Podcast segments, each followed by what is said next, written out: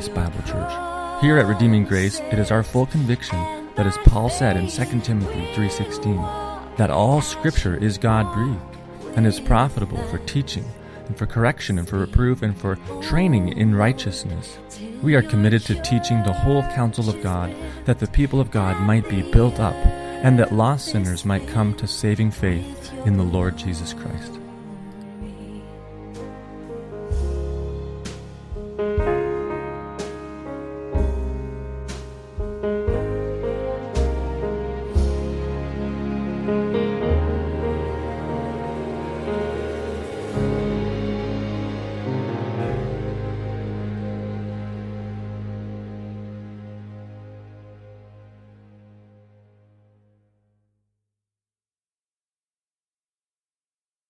Going to start reading um, at verse 35 once again. John 6, verse 35. Jesus said to them, I am the bread of life. Whoever comes to me shall not hunger, and whoever believes in me shall never thirst. But I have said to you that you have seen me, and yet do not believe. All that the Father gives me will come to me, and whoever comes to me I will never cast out. For I have come down from heaven not to do my own will, but the will of him who sent me. And this is the will of him who sent me, that I should lose nothing of all that he has given me, but raise it up on the last day. For this is the will of my Father, that everyone who looks on the Son and believes in him should have eternal life, and I will raise him up on the last day. So the Jews grumbled about him because he said, I am the bread that came down from heaven. They said, Is this not Jesus, the son of Joseph, whose father and mother we know? How does he say, I have come down from heaven? But Jesus answered them, Do not grumble among yourselves. No one can come to me unless the Father who sent me draws him, and I will raise him up on the last day. It is written in the prophets, and they will all be taught by God. Everyone who has learned, who's heard and learned from the Father, comes to me. Not that anyone has seen the Father except he who is from God. He has seen the Father. Truly I say to you, whoever believes has eternal life. I am the bread of life. Your fathers ate the manna in the wilderness and they died. This is the bread that comes down from heaven so that one may eat of it and not die. I am the living bread that came down from heaven. If anyone eats of this bread, he will live forever, and the bread that I will give for the life of the world is my flesh. Let us ask now uh, the Lord's help as we look at His Word. Lord God in heaven, Lord, we uh, know, Lord, that we are often um, slow to understand, Lord, and that we often even misunderstand and misapply. And Lord, I ask that as we look at your word, you would keep us from misunderstanding the words of Christ or misapplying them to our life.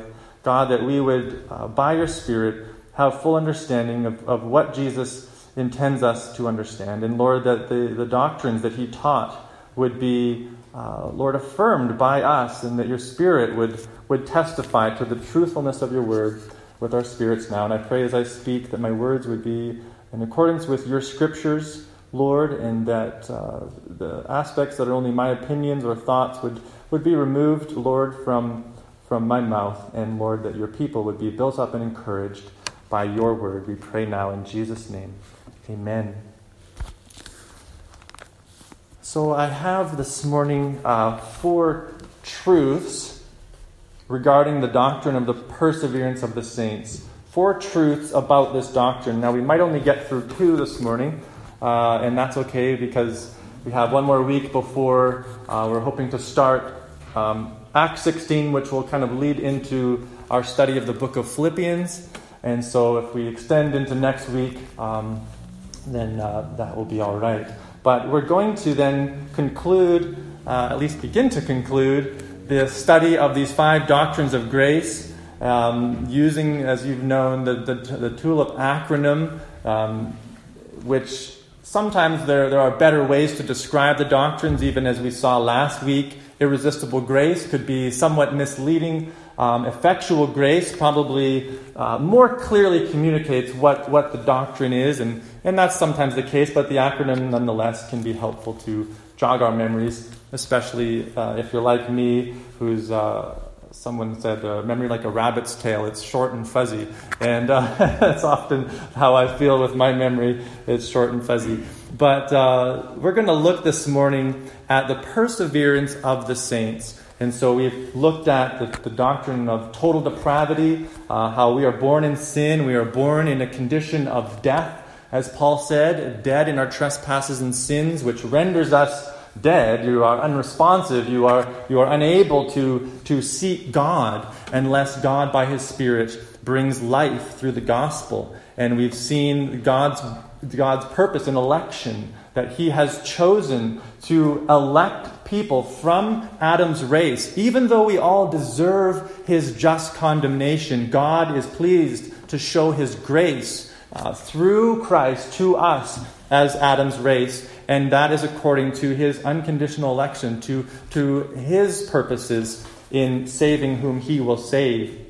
And then we saw uh, the atoning work of Christ that it is not an atonement that is merely potential. It's not that Jesus kind of made everything possible for people to be saved, but actually didn't save anyone, that he just somehow made it uh, available, um, but then was hopeful that it worked out. That's not the cross. The cross is Christ rescuing, redeeming those whom the Father had given him, atoning for their sin in full payment. And that when Jesus said on the cross, It is finished, he meant it. He meant the payment was complete. The redemption in his blood had been accomplished. And as the gospel message goes out, it is the ingathering, it's the means of ingathering the people of God, as John said, who are scattered abroad, not from the nation of Israel only, but also from the Gentiles, and gathers them into one through his cross. And we've seen last week the effectual grace of God. That when the, the gospel comes to those whom have been given to the Son by the Father, as Jesus said, that they, they come because all whom the Father gives the Son will come to him. And as the Father draws people to Christ, then they come, and Jesus keeps them. And so we come now to the perseverance of the saints.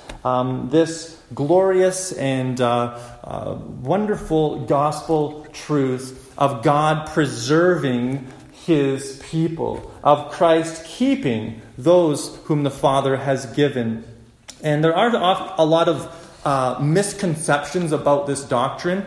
Uh, a lot of times, you know, in, in my growing up years, I heard about eternal security or the security of the believer, or somebody might say a statement like once saved, always saved. And that's uh, even historically kind of a, a, a, among Baptist circles. Um, and, and in more reformed circles, that would be something they would agree on. Yes, once we are saved, we are secure, we are, we are kept, we are not able to lose our salvation.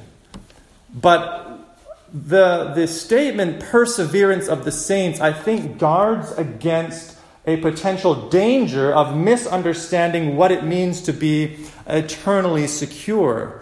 Um, you know, I believe the Bible affirms the security of believer. I, I could say once saved, always saved, and say that that's a biblical truth. Um, but the danger is that you could misunderstand how the persevering of God works itself out in the Christian. It's not like a flu shot. It's not like uh, you know a, a, membership card that we get at one point, and then regardless of what happens beyond that, we're, we're good. Uh, that we can live however we want, and, and it doesn't matter because we, we had that moment of decision, we had that moment of, of profession, and so anything beyond that doesn't matter. We are secure. Well, that's a false understanding of what it means to be eternally secure in Christ. And so this idea of the, the true believer persevering to the end is much more uh, biblical and I think clear. Paul Washer, a uh, well known preacher today, he has preached that the idea that if we simply pray a prayer, uh, then we are definitely saved, is one of the greatest lies from hell. And, and he often speaks against this idea that if I do a certain thing, if I go through certain motions, say certain things, if I get wet with water, then I'm most definitely saved, and, and I don't have to worry about um, the possibility that I'm not saved. The, he points out that is, that is a lie from hell because what it does is it often enables people to indulge in their sin, all the while thinking that they are saved and that they are secure. And in many ways, a lot of evangelists and preachers today are much like the false prophets in Ezekiel 13. This is what God says of the false prophets. He says, My hand will be against the prophets who see false visions, who give lying divinations. They shall not be in the council of my people, nor be enrolled in the register of the house of Israel, nor shall they enter the land of Israel. And you shall know that I am the Lord God. Precise, now this is, this is what God uh, condemns the false prophets for doing. He says, precisely because they have misled my people, saying, Peace, peace, when there is no peace. And because when the people build a wall, these prophets smear it with whitewash. Say to those who smear it with whitewash, that it shall fall. And so you see what God is condemning the prophets that they are telling the people they are okay with God, they have done all that God requires of them, that, that they are secure, when in fact they are not secure. They are, they are at enmity with God. And the wall that they build is, is, is built on sand. It's going to crumble regardless of how many coats of paint you put on it. And a lot of times, people have a misunderstanding of salvation and what true conversion is, and so then they also establish a false sense of security, a security that comes from something they did or said, or because the preacher said I was saved, the preacher said I was a Christian, therefore I am secure. Well, that is not the biblical picture of salvation. And sadly, I've seen this many times uh, someone comes to vacation Bible school or a youth camp or a so called revival meeting, and the preacher finishes his message, and then he says something along the lines of, If you want to ask Jesus into your heart, then come forward and I will show you how. And so little Johnny steps out and he walks up to the preacher and he says, I, I want to be a Christian. I, I want to ask Jesus to save me. And so the preacher says, Well, it's really simple. All you have to do is repeat a prayer after me. And actually, if you don't want to say the prayer, just take my hand and you squeeze it if you believe that to be true, if you are sincere that, that this is the prayer you're praying in your heart. And so little Johnny says, Well, that sounds simple enough. I'll, I'll do that. And, and the preacher begins praying the prayer, and Johnny's a little timid, so he just squeezes the preacher's hand a few times. And then the preacher, after finishing the prayer, turns to the congregation and announces little Johnny saved, that he is now part of the kingdom of God, and, and he'll be baptized next Sunday. And then a few months down the road, little Johnny is struggling because he doesn't feel like a Christian. He, he still struggles with the same sins. There's no, there's no real change in him. And he's asking the preacher, Well, I don't feel saved. I'm struggling with assurance. And instead of reminding him of the gospel, they say, well, let's, let's write down in your Bible the date and time that you, you prayed. And, and, and whenever you're doubting, you look at that and you just remember what you did. You remember that decision that you made, and, and then you can find assurance. Well, that is saying, peace, peace, when very possibly there is no peace. He has never understood the gospel. He has never been born again. And because he did some external action, people are assuming that he has been born again, and they're trying to tell him once saved, always saved, when very likely he was never saved in the first place. So we want to be aware of this danger. Um, the, the, the doctrine of the security of the believer is one that everybody wants to claim, everybody wants to identify with, because it is, it is where our, one of our greatest sources of peace and comfort come from. But we have to understand salvation. We have to understand conversion if we're ever going to enjoy the benefits of our assurance. So we have to get this right we have to understand what the Bible teaches about our assurance and the persevering of the saints. Um, if we redefine salvation, then we're going to misapply assurance. And we are really worse than the unbeliever, um, doing the same thing the Catholic Church did in the you know, early 13th, 14th, 15th century, which was selling indulgences and telling people if they did this, they would have assurance. They would have a sense of peace that they are okay with God. But they were lying. They were false prophets, peddling uh, simply the, the trinkets of man, uh, trying to appease the souls of man, which can only be done by the Spirit of God. So we need to repent of such things and be like the faithful watchman upon the city wall, speaking the truth, regardless of what it might cost us. So, four truths of the doctrine of the perseverance of the saints. And like I say, we'll likely just get through two of these and then save two for next week. So, if you look at John 6, the words of Jesus, first of all, we find that perseverance is rooted in election. Our persevering faith, the, the, the, assurance of our salvation, is rooted in God's purpose in election. Do you see what Jesus says? All that the Father gives me will come to me, and whoever comes I will never cast out. And he says the same thing later No one can come to me unless the Father who sent me draws him, and I will raise him up. This, this idea of our assurance, of our persevering grace, is rooted in God's electing grace. The keeping of Christ is rooted in the giving of the Father. And the two are, are, are knit together, you can't separate them. You can't have assurance while denying God's purpose of election, that it is the Father who gives, it is the Father who draws according to his purpose. Um, to suppose that Christ keeps us apart from the giving of the Father is to ignore what Jesus is plainly saying. He is saying the reason he keeps, the reason that he raises up, is because these people have been given him from the Father. It is not dependent on what we have done, it's dependent on what God has done.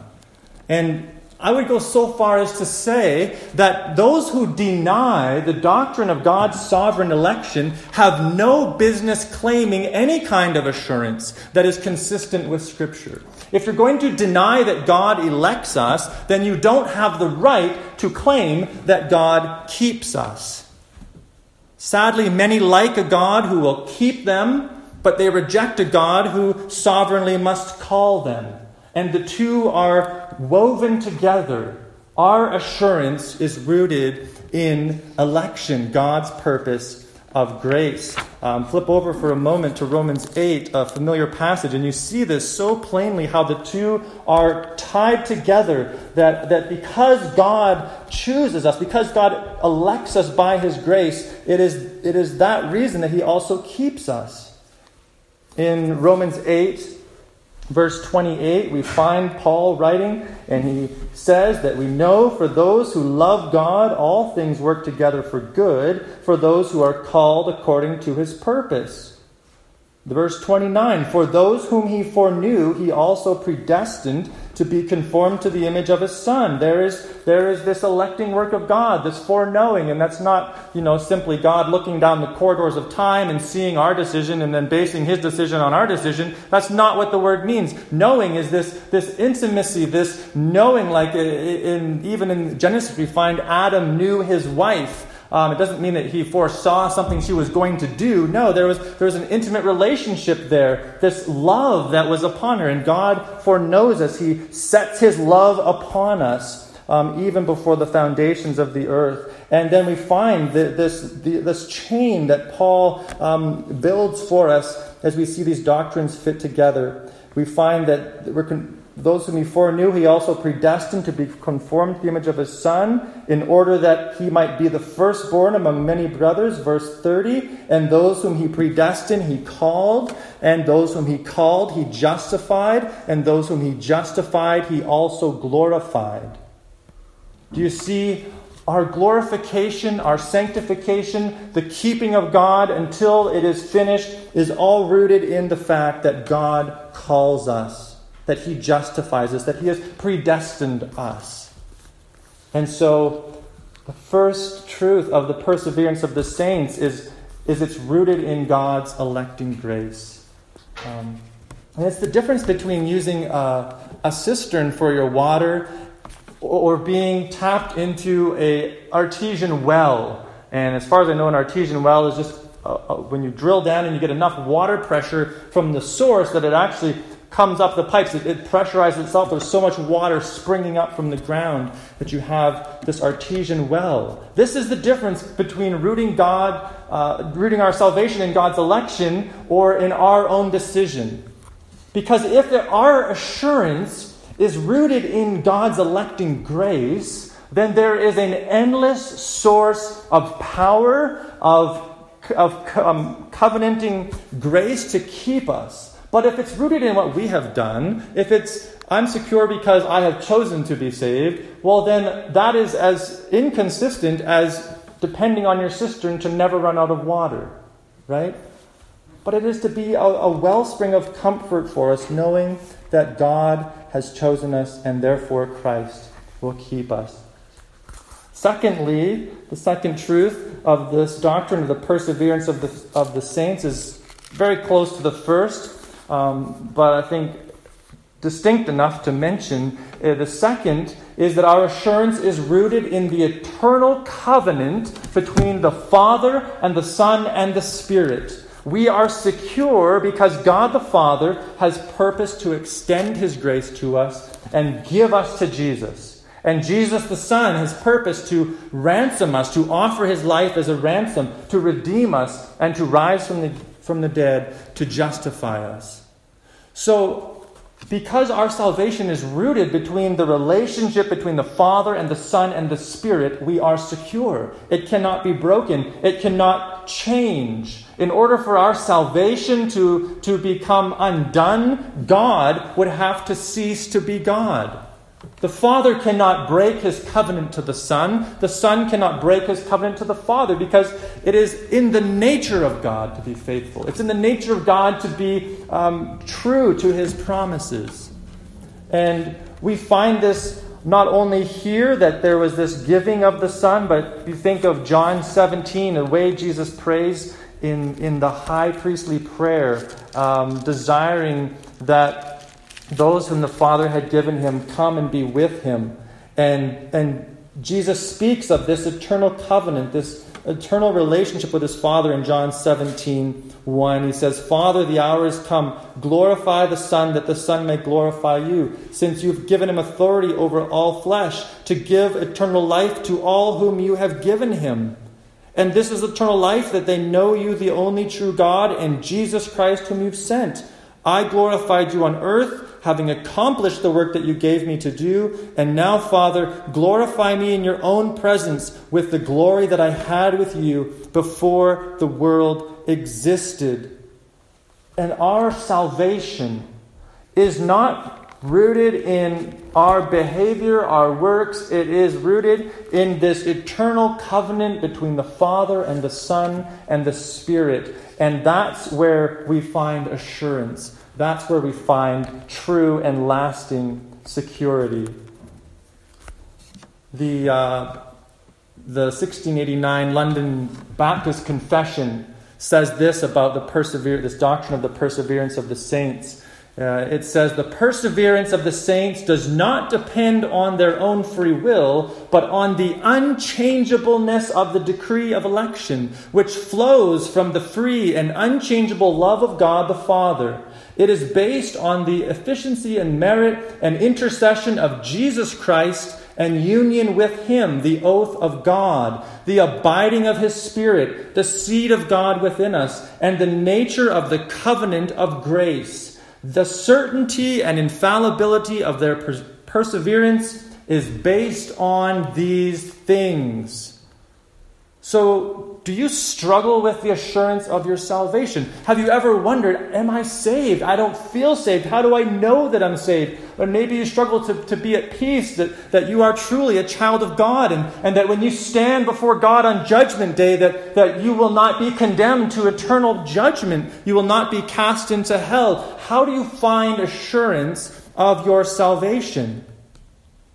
Do not look to your profession of faith. Do not look to your baptism. Do not look to your church membership or your church attendance or your tithing record. None of those things are where we go to find assurance. You must learn to fix your gaze upon Christ. And you must know that you are secure because He is faithful, He is powerful, He is true to keep His promises. That is where we must go to be secure. And I remember as a teenager uh, struggling with assurance, doubting that I was a Christian, knowing that I was so prone to wander, so prone to sin. And, and we were at a uh, youth retreat of some kind. And so I talked to one of the, I guess he was a youth pastor there at the time. And I was just telling him, you know, I'm really struggling to know that I'm saved. And, and can you help me? Can you pray for me? And sadly, his counsel was misleading, I realized later on. What he did was he said, okay, well, let's just make sure that you're saved.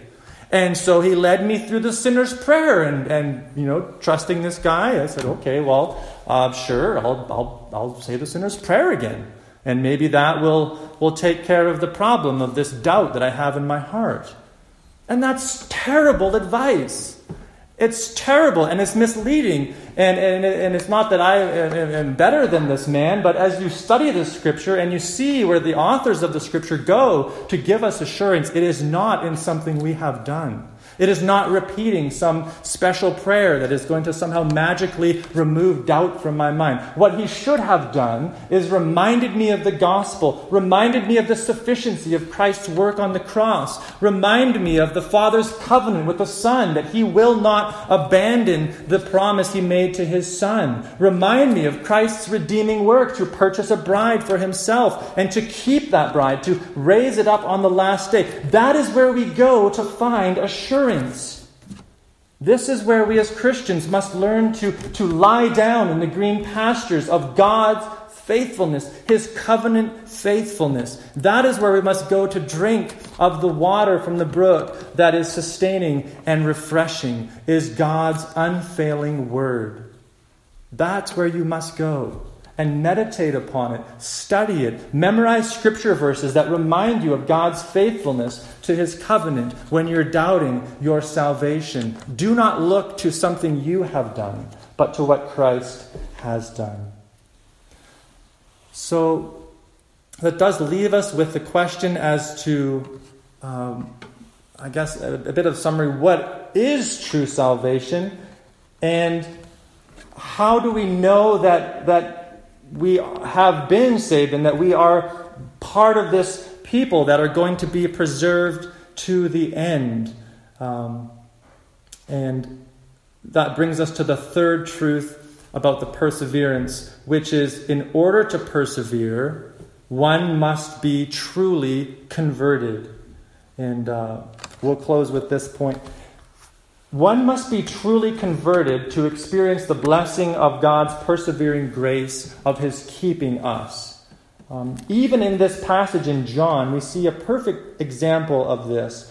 We looked at last week a bit what happened here. Jesus had just previously fed the 5,000 in chapter 6 uh, at the beginning, and they are very excited about this. They actually wanted to make him king, and they are professing all kinds of wonderful things about Christ. Verse 14 uh, This indeed is the prophet who is come into the world. And if you were to look at this group of people, you would say, surely they are true followers of Jesus. They are true disciples. Listen to their profession. See the works that they do. They, they go across this, this Sea of Galilee to find Jesus. They are obviously Christians.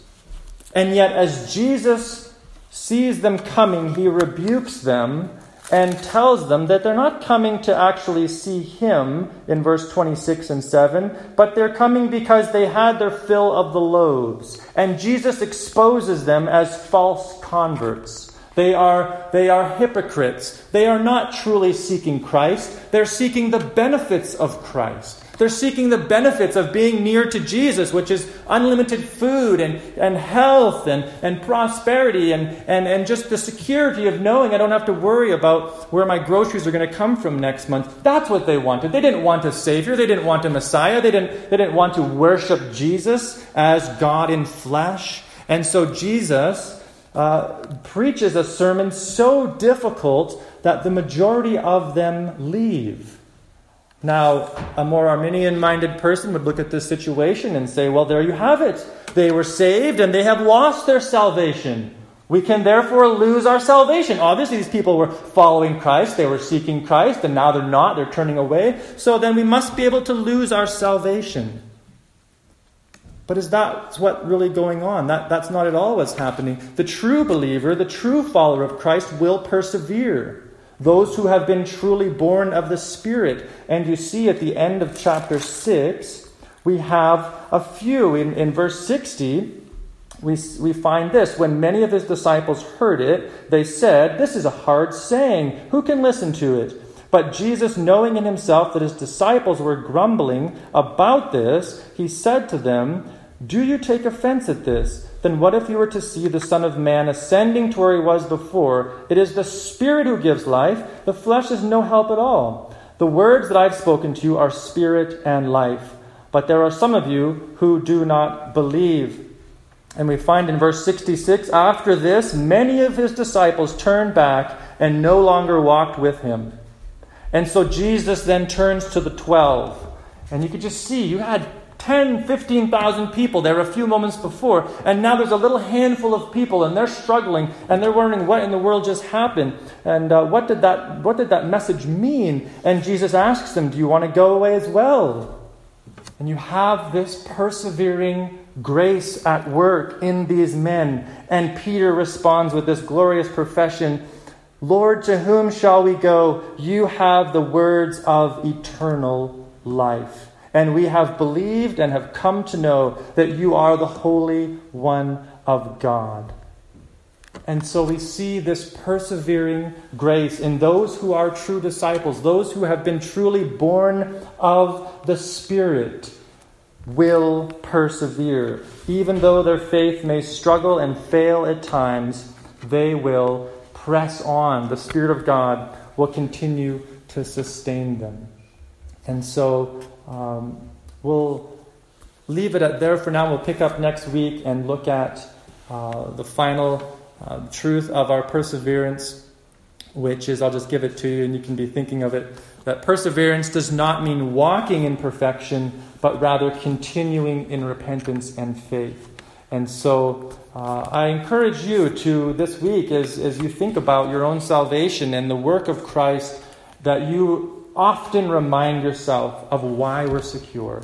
We are secure because God has purposed an election to save us. And we are secure because of the agreement between the Father, the Son, and the Spirit, this covenant of grace to, by the blood of Christ, redeem a people. And we must understand salvation and regeneration according to the Scriptures, that it is primary that someone be born again if they are going to experience the blessings of God's keeping us in Christ.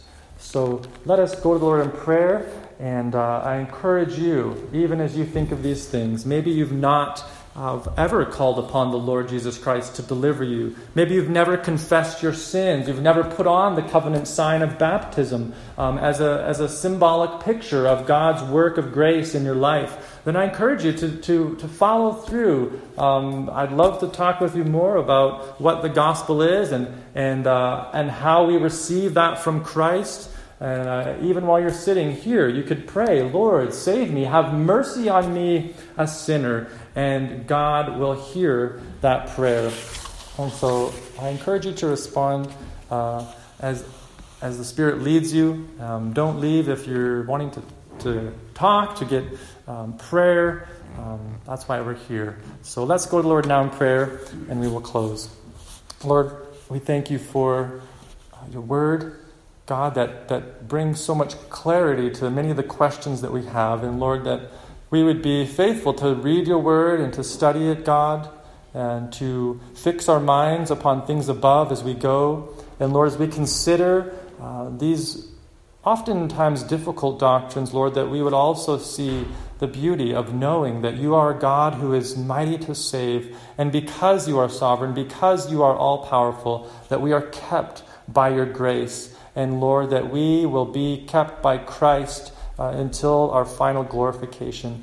And we pray that this would be uh, the source of much comfort and peace and joy in our hearts. And Lord, we pray help us to be burdened for the lost as well around us, knowing that the gospel invitation is for all people. And Lord, that we would be quick to offer the invitation to come to Christ, to come and eat and drink and find true bread and true drink. that will never perish. And we ask this now in Jesus' name. Amen. And by faith we'll walk as you walk with us. Speak, oh Lord. Thanks for listening to this sermon. We pray that you were built up and encouraged in your faith and pointed to Christ, our glorious Savior.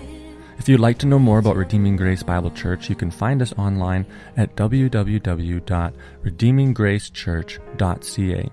Or you could write to us at Redeeming Grace Bible Church at gmail.com. We'd love to hear from you to answer any questions that you might have. God bless.